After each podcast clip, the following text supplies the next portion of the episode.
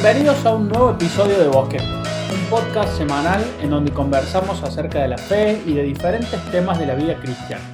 Mi nombre es Néstor Pastor y estoy con mis tres amigos que ya conoces, Matías, Mauro y Josué. Antes de empezar, queremos agradecerles a todos los que nos están escuchando y si te fue de bendición alguno de los episodios anteriores o este lo es, te animamos a que te suscribas y que lo compartas con tus amigos. También puedes seguirnos en Instagram, Facebook, Twitter como Bosquejos Podcast o encontrarnos en tu plataforma de podcast favorita, Spotify, Apple Podcast, Google Podcast, Deezer, TuneIn, etc. Cualquiera de esas nos vas a encontrar y puedes escucharnos. Bienvenidos amigos, ahora sí los saludos a ustedes. Hoy vamos a estar conversando sobre aquellas cosas que nos hacen perder el tiempo. Y digo nos hacen entre comillas porque generalmente tendemos a culpar a algunas cosas como un agente externo, ¿no es cierto?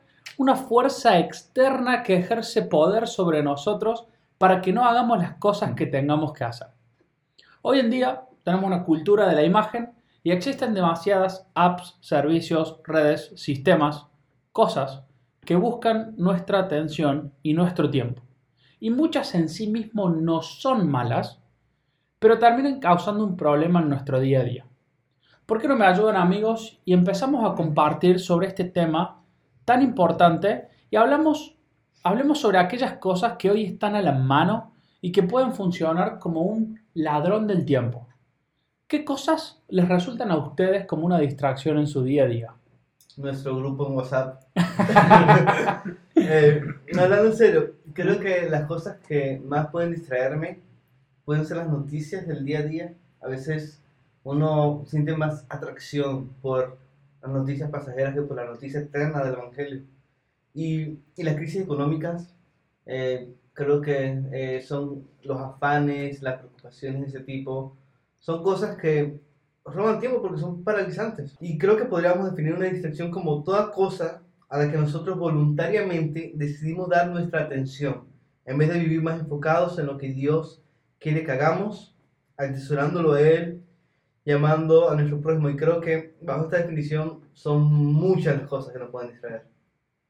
Eh, Internet es una, una, gran distracción para mí en general. Eh, la verdad es que, que, mis distracciones en Internet son malísimas. Son, creo, creo que son de, las, de los menos. Pero yo me distraigo mucho con Wikipedia. Yo también. ¿Sí? Ah, bien. Yo también. Yo estoy, por lo menos veo algo que me interesa y entro a Wikipedia y sé todo sobre esa cosa. Exacto. Encima malísimo. Bueno, claro. Matías. malísimo. Claro. Wikipedia no es fuente de nada, pero. Todo el mundo ejemplo, puede escribir algo ahí. el, el o sea, planeta... yo puedo ser distractor de ustedes en Exacto. Wikipedia. Hacemos el club de los nerds. Sí, pero, pero en Wikipedia, claro, el hipervínculo me mata a mí. Sí. Leo Click, algo y, click. y no para más. Bueno, otra cosa que también me hace perder mucho el tiempo es YouTube. Eh, otro también. Veo videos, este, no sé, de los goles de Messi, chao, listo, perdí una tarde. Y, 700 videos. sí. 700 goles. Y, y, y re- recuerdo, viste, ese, ese momento al, al final, que han sido muchas veces, en que son como las 4 de la tarde, así, y ya he perdido bastante tiempo viendo videos. Y digo, no, ¿qué hago? No, y tengo un montón de cosas para ti. Me amarga, me amarga el tiempo que perdí. Y te aparece el cartelito que te dice, fíjate el último gol de Messi. sí, que me llegue la notificación ahí. No, esas son mis distracciones, la verdad. Bueno, pensando un poco en estas cosas que dicen, eh, pienso por ejemplo en YouTube, como decía recién Mati, eh, creo que en sí no es a una plataforma mala No. y la pienso desde el lado de, soy analista de sistemas y, y me gusta, o sea, trabajo como ingeniero en sistemas desarrollando y cuando pienso en estas plataformas, eh, creo que no las mencionamos, pero podríamos hablar de todas las redes sociales, eh, pienso en que en sí no son cosas malas y seguramente cuando se las pensó inicialmente, eh, se las pensaron como una solución a un problema. Por ejemplo, en YouTube fue un tipo que, que imaginó cómo hacer para que hubiera una biblioteca, una videoteca, para que la gente pudiera ver, porque pudiera eh, instruirse, pudiera ver, eh, relajarse. O un Facebook, un tipo que la pensó en, en- una universidad y dijo, che, yo voy a resolver este problema de conexión que tenemos y queremos que los compañeros, y era algo muy privado. Y por supuesto, esto fue creciendo y hoy en día la, la mentalidad de estas eh, grandes redes es tu tiempo, porque eso es lo que, eso es lo que da ingresos, da, da dinero.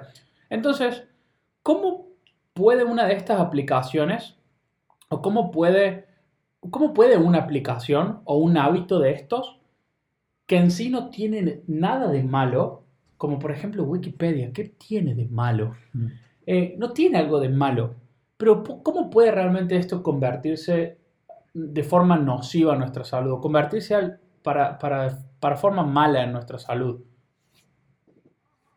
En mi caso es también el de los videos en YouTube, por ejemplo. Se transforma en nocivo cuando pasa a ocupar un lugar en nuestra cabeza y en nuestra agenda. Cuando estas cosas te generan ansiedad o se vuelven una necesidad. Cuando postergamos cosas importantes que de, ver- de verdad necesitamos hacerlo para suplir esta pequeña necesidad que se crea. ¿Cómo, ¿De qué manera es nocivo a nuestra salud? Pienso en el sedentarismo, en videojuegos, que es algo con lo que he batallado a lo largo de mi vida también. Eh, esto crea sedentarismo, malos hábitos a la hora de dormir. ¿Cuántas veces me ha costado, no sé, me he dormido a las 4 o 5 de la mañana simplemente viendo este tipo de videos o jugando, viciando, como se dice? O, Em, o comíamos re mal. Digo porque, porque vivimos juntos con Mauro en esa época y comíamos re mal. Decilo, decilo que vos me iniciaste en esto. Lo agarré por el lado de Wikipedia. Sí, por el vicio. No, pero es así, o sea, eh, eh, una cosa te lleva a la otra. Te estás distrayendo del tiempo, te dejas estar con un montón de cosas. Esto crea sedentarismo, malos hábitos alimenticios, malos hábitos a la hora de dormir. El efecto del brillo de las pantallas en nuestras retinas eh, también afecta, eh, incluso crea mal humor, irritación, un montón de cosas, y es simplemente porque eh, se vuelve una especie de necesidad para nosotros, ocupa ahí un espacio no solo en la agenda, sino en nuestra mente, que estamos pensando, que tenemos ganas de, de escabullirnos a tener este tiempo, no sé, en mi caso funciona de esa manera. Eh, yo creo que aquí es, es importante también distinguir en que hay algunos hábitos de distracción y algunas distracciones que, que son malas en sí mismas. Un caso evidente es la pornografía, por ejemplo. Y, y- y es por eso que creo que, que es importante distinguir entre el objeto de nuestra distracción que puede o no ser pecaminoso en sí y nuestros hábitos que pueden ser o no ser pecaminosos en sí. Entonces, quisiera tener eso en mente para lo que, lo que voy a comentar ahora. Y hablando específicamente sobre las aplicaciones que usamos y las tecnologías que nos rodean, las notificaciones constantes, las apps, los videojuegos, el streaming que a veces nos distraen, yo, yo- yo estoy 100% de acuerdo en que no todas las apps y los dispositivos modernos que existen están hechos precisamente para distraernos, pero creo que cosas como las redes sociales, los videojuegos y las plataformas de streaming sí tienen ese objetivo. Incluso concediendo que empezaron como un medio para conectar a las personas y brindar en- entretenimiento o solucionar un problema, hubo un punto en que la gente detrás de estas herramientas y de- detrás de estas aplicaciones, ellos tuvieron que preguntarse, ¿cómo hacemos para que la gente consuma la mayor cantidad de tiempo aquí? Por ejemplo, hace 10 años la gente en promedio usaba redes como Facebook o Instagram algunos minutos al día. Ahora las usan por horas y eso no es casualidad. Hay un diseño intencional allí. Estuve viendo que Sean Parker, el fundador de, fundador de Napster y una de las personas más influyentes en los primeros años de Facebook, él ha hablado públicamente sobre cómo ellos se enfocaron en crear una red social que capturara la mayor cantidad de atención de las, de las personas la mayor cantidad de tiempo posible.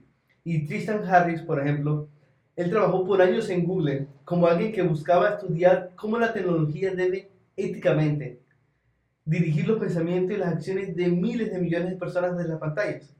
Y con el tiempo, él terminó yéndose de Google, fundó el Centro para la Tecnología Humana y ha dado charlas TED sobre cómo muchas apps y cosas que vemos en Internet están hechas para capturar nuestra atención y para hacernos personas más distraídas.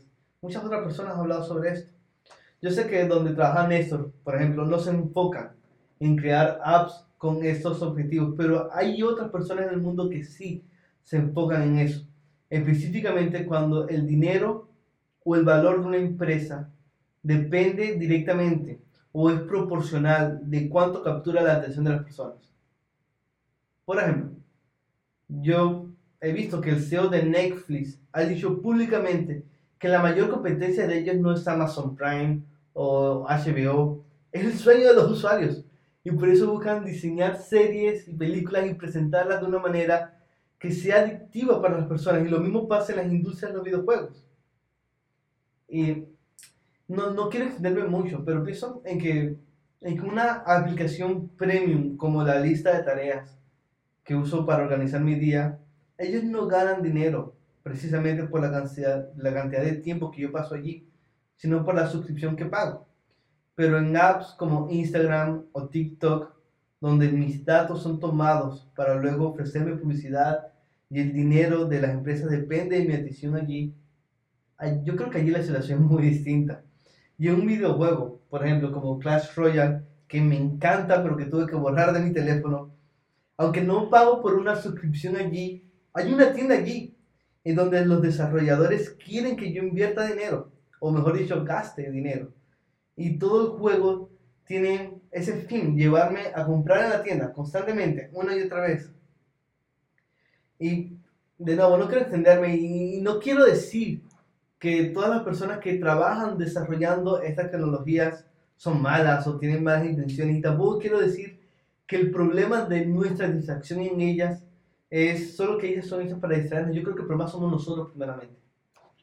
El problema real somos nosotros. Tenemos una sed de aprobación que no es pecaminosa en sí misma, porque decíamos el, el, el, el, me gusta de Dios, que nos diga buen siervo fiel, ¿no? Y tenemos una sed de distracción que es así, no se justifica por nuestro pecado. Y podemos hablar de esto en otra ocasión, pero si, si no tuviésemos estos dos anhelos que buscamos saciar con cosas pecaminosas o, o, con cualquier otra cosa aparte de Dios, entonces esta tecnología tal vez no tuviera ese efecto que tiene en nosotros. En otras palabras, yo creo que estas tecnologías a menudo evidencian un desorden en nuestras vidas y están diseñadas para aprovecharse de ese desorden, pero no lo causan. O sea, no podemos culpar a las tecnologías por nuestro pecado de vivir vidas distraídas. Bueno, gracias por escuchar mi charla. me encanta, me encanta José, cómo, cómo estás abordando este tema, porque si bien arrancamos el podcast y dije que desde el lado del desarrollo posiblemente esto no se haya pensado así en un inicio, pero sí fue algo que se fue pensando en un, en un plano intermedio porque como sociedad fuimos cambiando y dándole esa importancia que no debería tener en nuestro día a día. Entonces, a la hora de ser un, desarrollador de una red social, voy a pensar en que necesito ganar dinero. ¿Y cuál es la forma? Si la gente le está dando tiempo, está compartiendo, veo que el comportamiento es que les interesa un me gusta, que les interesa una aprobación, yo voy a hacer de que pasen la mayor cantidad de tiempo posible. Porque si vos pasas tiempo, puedo generar publicidad y con eso ganar dinero. Entonces, básicamente, perdón, lo que, lo que terminan haciendo es tratar de controlar tus hábitos. De hecho, públicamente también el, director de Instagram, antes de, que, antes de que Instagram fuera adquirido por Facebook, dijo que lo importante de una, de una red social o una de las cosas más, eh, más valoradas en la red social es de que pueda cambiar tu hábito, es decir, de que vos te levantes a la mañana y antes de cualquier otra cosa vayas a revisar tu red, vayas a ver cómo están tus cosas ahí, vayas a ver cuántos me gusta tuviste el día anterior, cuánta gente vio tu historia. Y eso, ese cambio de hábito que vos a la mañana lo ves y a la noche antes de dormir lo ves, hace de que es el dinero de las redes sociales. Sí, y, y, mencionando algo que tú tocaste, mencionaste que las redes sociales vieron que las personas estaban pidiendo esa clase de distracción, pero también eh, creo que es válido decir que las redes sociales también crean una necesidad imaginaria donde no la hay para que la gente pase más tiempo allí. Por ejemplo, eh, antes, eh, por ejemplo, pienso en, en, algunas funciones que hay en Snapchat. Por ejemplo, la función cuando estás chateando y vas teniendo una racha de mensajes de días hablando con la misma persona. Ahora, mucha gente puede sentir la necesidad de que no quiero perder la racha y quiero entrar a, a- a Snapchat para seguir hablando con mis amigos y, y seguir que eso representa que mi amistad está permaneciendo. Pero si esa, ese, ese rastreador de la racha no estuviera allí, tal vez no sentiría esa necesidad como tal vez la sientes ahora. Es como si fuéramos hamsters que, o perros que tenemos ahí un sistema de recompensa, Sí, que, que tenemos que seguir eso. Bueno, sí, sí. Este, hay un químico neurotransmisor muy importante, no, a riesgo de simplificar bastante, es la dopamina, nos hace sentir placer, ¿ok? Y es muy crucial en la formación de hábitos. Y Sean Parker, él ha dicho que él- ellos diseñaron, por ejemplo, el botón me gusta para que las personas puedan sentir un golpe de dopamina siempre que los disfrutan, siempre que reciben un, un me gusta. Y eso hace que la gente quiera más y más y más y más y más. Sí, podemos ir a, a- a ese Hay sentimiento. Creo que Sí, hay sí. algo que, que se llama en el marketing el, el programa de fidelización de los clientes. Y existe en todos lados, ni siquiera podemos hablar solamente de redes sociales, estamos hablando de planes bancarios, de tarjetas de crédito, de sitios de compra. Y por supuesto que las notificaciones son una de las cosas que utilizan de forma más importante para, para llamarte la atención. Fíjate que la- las notificaciones no te llegan a las 3 de la mañana cuando estás durmiendo si es una hora que lo usas, te va a llegar, pero generalmente te llegan o a primera hora de la mañana o a la tarde, en horarios cruciales donde ellos pueden captar tu atención. Entonces, vemos que se nos terminan convirtiendo, terminan siendo nocivas para nuestra salud física o psíquica, porque nos llevan a, a necesitar esta- este deseo de aprobación. De la misma forma que comer no está mal, porque es una necesidad fisiológica que tenemos como humanos, pero si comes de más, eso sí te hace mal. De hecho, esta semana escuché el podcast de Aixa de López, Religión Pura, sobre la comida y realmente fue, fue de mucha bendición para mí.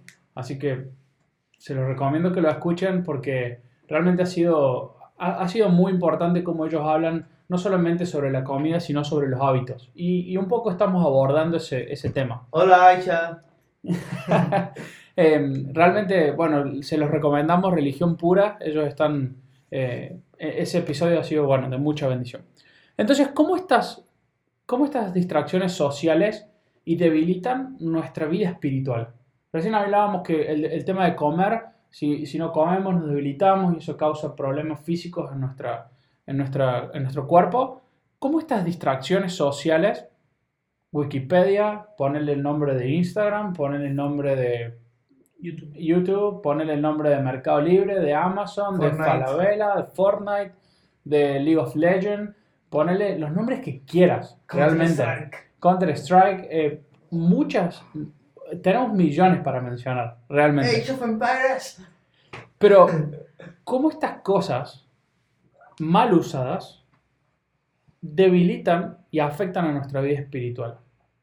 ¿Y qué implicancias de esa debilitación en mi vida espiritual creen que tienen para la iglesia? No, definitivamente una distracción se llama así justamente porque eh, cambia el rumbo de lo que deberíamos hacer, ¿no?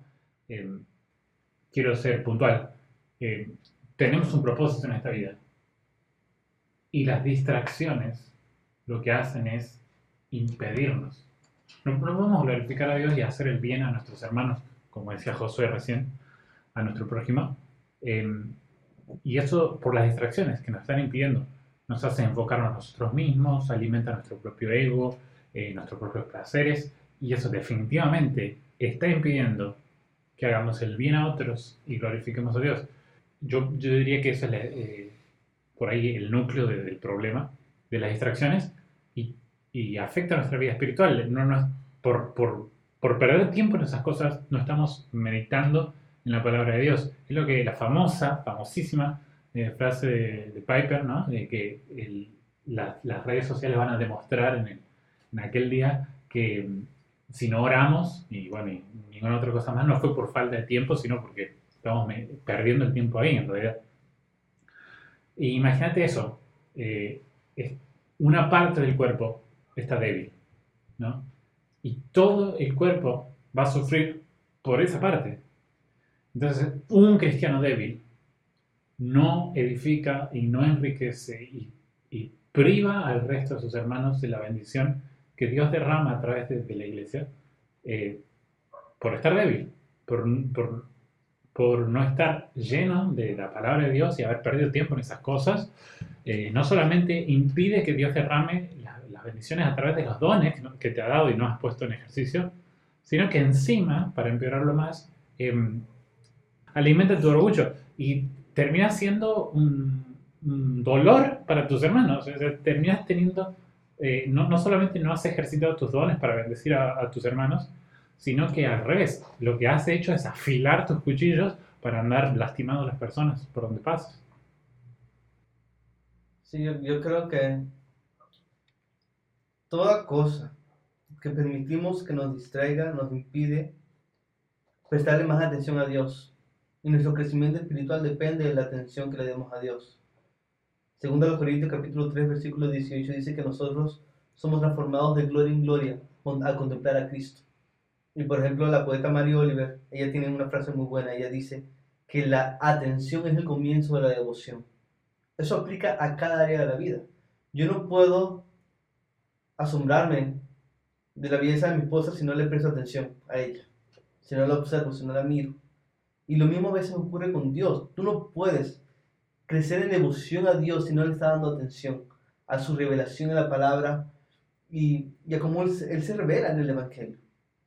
Pero yo quisiera dar un pasito un poco atrás y reflexionar un poco sobre la razón por la que esto ocurre, la razón por la que a veces preferimos darle nuestra atención a otras cosas aparte de Dios. Hay dos realidades que las redes sociales eh, y mucha tecnología aprovechan. Primero, nuestra sed de aprobación. Tenemos un sentido de la identidad muy pobre y por eso a veces buscamos nuestro mayor gozo en la aprobación de los demás y no estamos contentos en que por medio de Cristo ya tenemos el me gusta de Dios. Y el segundo está nuestra sed de distracción. Nuestra sed de distracción es una sed que no es como la comida, no, no es una sed legítima, no es una sed que haya alguna correspondencia con la realidad. Lo quiero poner de esta manera.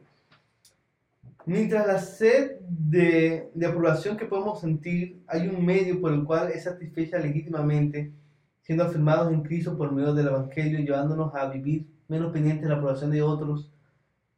La sed de distracción, y es algo que he estado reflexionando desde hace poco, es una muy diferente. Y es una sed que surge de nuestra incapacidad para afrontar la realidad de nuestro corazón humano y pecador. Pascal, él decía hace casi 400 años que la razón por la que buscamos distracciones es porque nosotros no sabemos cómo estar en silencio por un momento. Pero cuando estamos en silencio por un momento nos damos cuenta de que somos seres finitos, de que somos seres pecadores, de que no sabemos a dónde vamos, de que de alguna manera estamos apartados de Dios.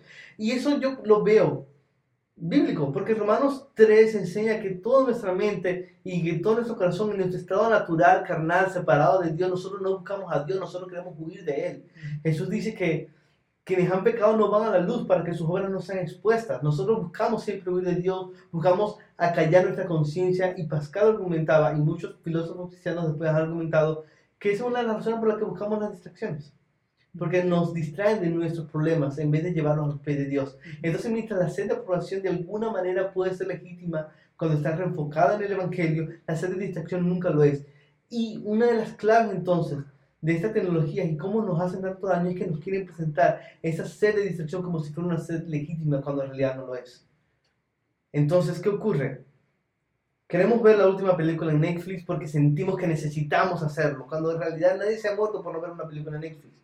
Nadie se ha muerto por nunca jugar Fortnite. Nadie se ha muerto por nunca hacer un montón de cosas que hacemos hoy en día con la tecnología que nos distraen porque hemos comprado esa mentira de que esas cosas realmente son una necesidad y son importantes para nosotros y las empresas de marketing han hecho un buen trabajo en torno a eso. Y el efecto espiritual de todo esto es que nos distraemos de pensar en las cosas eternas que Dios nos hizo para pensar.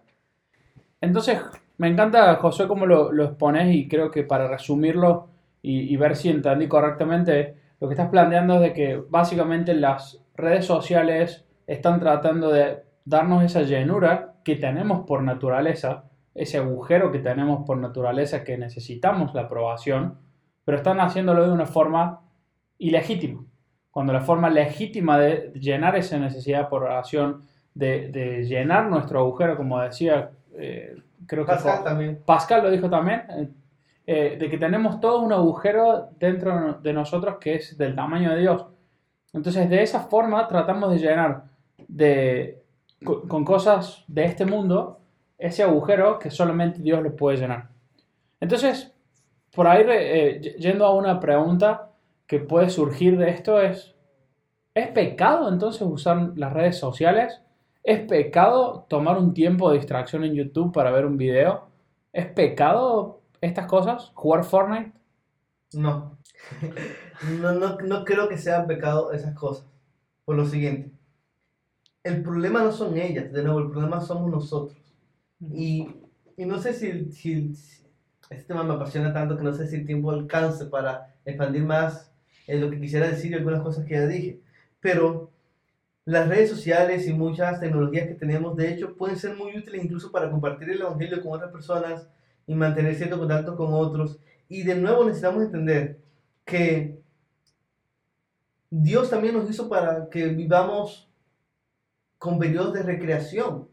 Eh, el, el el problema no es jugar Fortnite. Eh, eso no es pecado en sí mismo y puede ser muy legítimo y Dios se goza cuando hacemos eso con alegría y agradecimiento a Él. Es pos- yo creo que es posible jugar Fortnite para la gloria de Dios. Y en el chat estás predicando. no, pero o sea, creo, que- creo que es posible hacerlo con un corazón de gratitud. Eh, no, no es pecado en sí mismo, en sí mismo esas cosas. O sea, mira, nosotros hay una línea muy, muy delgada entre el, el- entre el legalismo y el libertinaje. Y yo creo que es importante entender que la respuesta correcta a toda bendición buena que Dios nos da es disfrutarla con gratitud.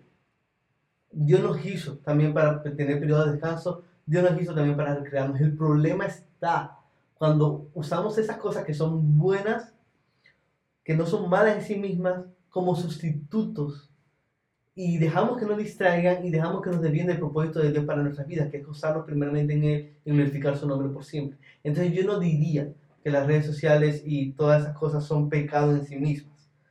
De nuevo, el problema yo creo que se torna cuando eso afecta a nuestras prioridades. Sí. Yo también disfruto de ver una serie en Netflix con mi esposa y algunas noches vemos películas, pero normalmente las noches que vemos películas, por ejemplo, no leemos la Biblia.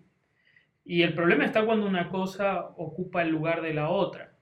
Eh, es lindo tener cosas en común, pasar tiempo juntos, pero cuando nos distrae de las cosas que realmente eh, nos hacen crecer espiritualmente, como es pasar tiempo con Dios, eh, el primero de todos los episodios que grabamos acá es el tiempo devocional. Entonces, cuando hablamos de tiempo para el Señor y que estas aplicaciones vienen a robarnos el tiempo, hay que ver qué, cuál es el tiempo que le dedicamos a Dios en comparación a estas cosas. Porque estos, pienso en lo que decías vos, Matías, cuando decías, citabas la frase de John Piper, de que las redes sociales van a demostrar el día del juicio delante de Dios que nosotros no, la excusa del tiempo no es algo válido, ¿no? Y pienso también en esto de, esta forma aplicada a, a, a, cosas bíblicas que Pablo dice, por ejemplo, oren en todo tiempo, orad sin cesar. Ah, ¿cómo voy a hacer para orar todo tiempo, en todo momento? Pero sí, en todo lugar y en todo momento podemos leer, hacer así con el celular y ver nuestra notificación de lo que sea en Facebook o en Instagram. O sea que sí podemos distraernos dos segunditos para mirar el celu, pero no podemos distraernos, no sé, distraernos entre comillas, ¿no? Tomar dos segunditos para agradecer a Dios por, no sé, algo que hermoso que haya surgido en, no sé, en el trabajo. Qué lindo amanecer, Dios. Qué lindo día hace hoy. Gracias, Dios, por, por, este día. No sé, algo, algo así de sencillo. A, a lo que voy es que estas aplicaciones están demostrando eso y de que tengamos cuidado con qué tiempo está compitiendo, con el tiempo de calidad en la palabra de Dios, en la oración, o es ese tiempo lindo, bueno, de distracción, como decía eh, Josué Mati, en el que nosotros apartamos un tiempo y nos relajamos y está bueno. Sería más tiempo de, de recreación que de Eh, distracción. perdón, recreación, muy bueno. Sí, sí, sí. Me encanta lo que están compartiendo y justamente esta semana leí una cita en un libro y me hizo pensar mucho en este tema. Y la historia es cuando John Wesley le pregunta a su mamá, a Susan, y le dice, mamá, ¿qué es pecado? Entonces Susan le, da la siguiente definición de pecado y le dice, el pecado es todo lo que debilite tu razonamiento, trastorne la ternura de tu conciencia, nuble tu sentido de Dios o robe tu deleite en las cosas espirituales. En suma, es cualquier cosa que aumente el poder y el dominio de la carne sobre el espíritu. Eso será para ti el pecado, por más bueno que sea en esencia. Y es lo que estábamos hablando recién. Es estas cosas que sacan nuestros órdenes de prioridad, que reemplazan nuestro tiempo en el deleite de Dios. Me encantó el ejemplo que diste, Ma- Mati, que, que afilan nuestros cuchillos para creernos y para ir lastimando a otros al fin y al cabo. Sí. Creo que si pensamos rápidamente con esta definición de pecado, podemos darnos cuenta de cuántas veces los likes no son likes, sino que son motores de nuestro ego. Las discusiones no son con intención de edificar, sino de ganar. Las historias que comparto no tienen nada edificante, sino de que otros admiren lo que estoy haciendo en ese momento o que, entre comillas, quieran tener mi vida. Entonces, al fin y al cabo, estamos buscando una adulación. Estamos buscando ese, llenar ese deseo de aprobación que comentaba Josué antes. Entonces, amigos, ¿qué consejos prácticos podrían dar desde su experiencia, quizás para aquellos que nos están escuchando en este momento y se han sentido identificados con esto? De que han buscado sentido de aprobación o que han, visto que sus órdenes se les han cambiado de, lugar por sencillamente darle más importancia a un tiempo en YouTube, a una red social, a un videojuego y dejaron de ser algo realmente de una, un, un momento de recreación para convertirse en un problema. Y se han invertido estos órdenes. ¿Qué consejos prácticos pueden darles a nuestros oyentes hoy en cómo combatir con estos ladrones del tiempo? Para que no se conviertan en nuestras vidas en un problema y no solo terminen siendo contraproducentes para el uso del tiempo en general, sino que terminen debilitando también la vida espiritual. Más o menos lo que veníamos hablando, pasar tiempo con Dios. Cuanto más tiempo pases con Dios vas a poder identificar estos distractores de tu vida y menos poder van a tener sobre vos, sobre tu vida. Cuanto, como diría Josué, cuanto más sientas tu aprobación y tu identidad en Cristo, menos vas a buscarlo en las redes sociales, en la aplicación. Es algo que yo diría. ¿Viste? Sí. Eh, no, no, Pero tú lo dijiste mejor. no, no, pero siguiendo tu lógica, amigo, o sea, de todo lo que venís planteando. Eh, y otra cosa que pienso que a mí me ha ayudado algo bien práctico es al final del día no dormirme con el celular en la mano, que lo hago muchas veces, y pensar y meditar durante el día en qué he ocupado mi tiempo, hacer un análisis. Y aunque parezca extraño, a veces el celular mismo te ayuda a estas cosas. Por ejemplo, yo entro a ver, eh, eh, ¿cómo se llama esto? Vos me vas a decir mejor, esa aplicación que te dice eh, en, qué, en qué cosas estuviste pasando más tiempo en el celular. ¿Cómo se llama eso? Estadística. Bueno, Un medidor de tiempo. bueno, el medidor Sí. de tiempo. ¿En qué usaste más tu celular? Y a mí me ha llamado mucho la atención, por ejemplo, antes de ver que pasaba tres horas y media con eh, el videojuego este, de que lo juego en el celular. Y mi esposa me decía, ¿cómo puedes pasar tres horas y media? Pero si yo no juego tanto, a, a- a la mañana recibo un premio y entro y juego ahí un partido de una hora después, después de comer un ratito y a, a la noche antes de acostarme también. Bueno, ahí están las tres horas. Y, y- y- pero a veces uno tiene que ver ese Sí. número para impactarse ahí y decir, son tres horas y media que se te... Eso es lo que, lo que hace la distracción de las redes, ¿no? Que hace que el tiempo vuele y, y se te pase el día. Entonces, algo bueno es tratar de medir, tratar de ser consciente, de anotar de alguna forma, de tener una forma vi- visible de visualizar eso que pasa en tu día. Excelente. O sea, Boom. excelente. Es como medirlo. Medir. Una opción sería medir tu, en qué gastar el tiempo en tu día. Y si lo usas en el celular, por ahí tener alguna aplicación que te muestre ¿En qué eh, lo gastas? en qué lo gastaste o en qué aplicación pasaste más tiempo de tu día.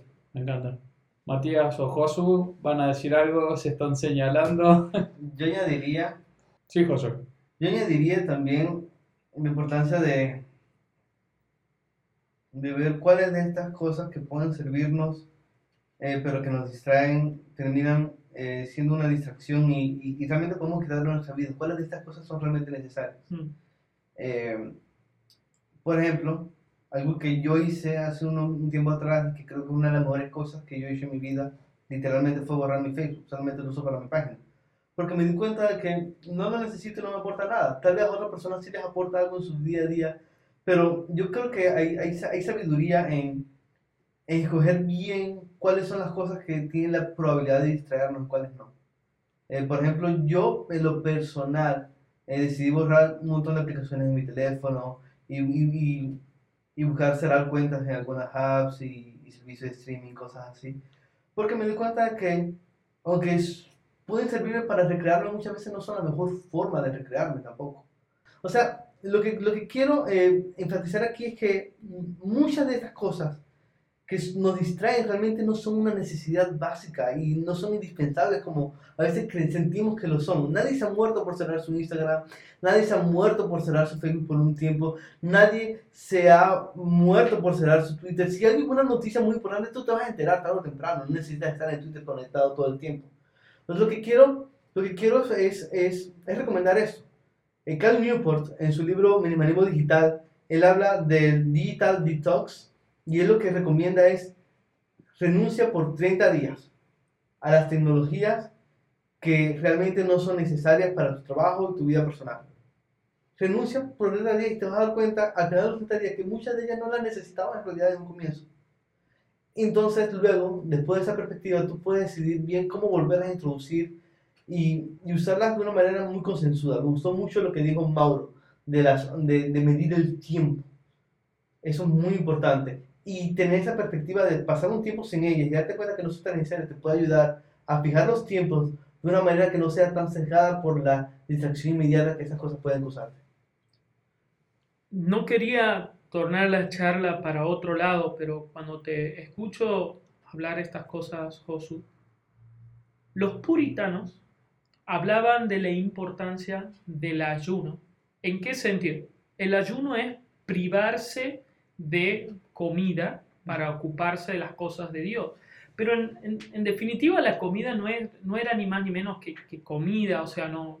Lo que ellos estaban diciendo es, le digo no a mis deseos, a mi carne, no te voy a dar con el gusto que vos querés comer, por más que eso sí es una necesidad básica, pero se habla acerca del consumo allí. Lo que vos estás proponiendo, Josu, no es ni más ni menos que tratar de hacer como si fuera un ayuno de consumir redes sociales. Tratar de decirle no a nuestra carne y demostrarle que podés vivir sin eso. Que vos podés eh, no consumir, no darle gusto a todas estas empresas que están ahí deseosas de ganar su dinero eh, eh, teniéndote en las redes. Y en definitiva, hace al, hace al dominio propio del cristiano. Al decir, eh, yo tengo el control, eh, perdón, yo tengo, el Espíritu tiene control sobre mí, por lo tanto yo puedo controlarme de no ver, de no consumir, de lo que realmente importa es la palabra del Señor. Sí, yo creo que esa sería una buena forma de verlo. Es, es- es necesario, es necesario entender que, que estas cosas que muchas veces nos distraen realmente no son tan necesarias como a veces creemos que es. Y yo creo que como creyentes hacemos bien en examinar y, y si realmente una de estas cosas no es ocasión de pecar, no es ocasión de caer, sigamos la palabra de Jesús, arranquemos esa cosa de nuestra vida. El Hijo de Dios vino del cielo a la tierra para quitar todo, obs- obstáculo entre Dios y nosotros para dar fin y vencer a la muerte y vencer al pecado por amor a nosotros. Si el Hijo de Dios hizo eso por nosotros, ¿quiénes somos nosotros para no quitar de nuestra vida todo obstáculo o toda distracción que nos impida gozar más en Él y en su gracia? Hmm. Entonces ese es el mensaje. Busquemos profundizar en el Evangelio y que el Señor nos siga dando sabiduría. En verdad que este tema me apasiona muchísimo y creo que sería bueno más episodios sobre, sobre este tema. Gracias amigos por sus consejos, por sus historias. Han sido de bendición en mi vida y oramos que también sea de bendición para vos que estás escuchando hasta acá este episodio. Oramos que el Señor te traiga claridad y que también te fortalezca para que puedas batallar contra esta adicción o esta problemática que tanto nos perjudica. Te animamos que lo puedas compartir con tus amigos a quienes creas que este episodio le pueda ser de bendición. Muchas gracias de nuevo y no te olvides de suscribirte al canal. Dios te bendiga y nos vemos la próxima semana.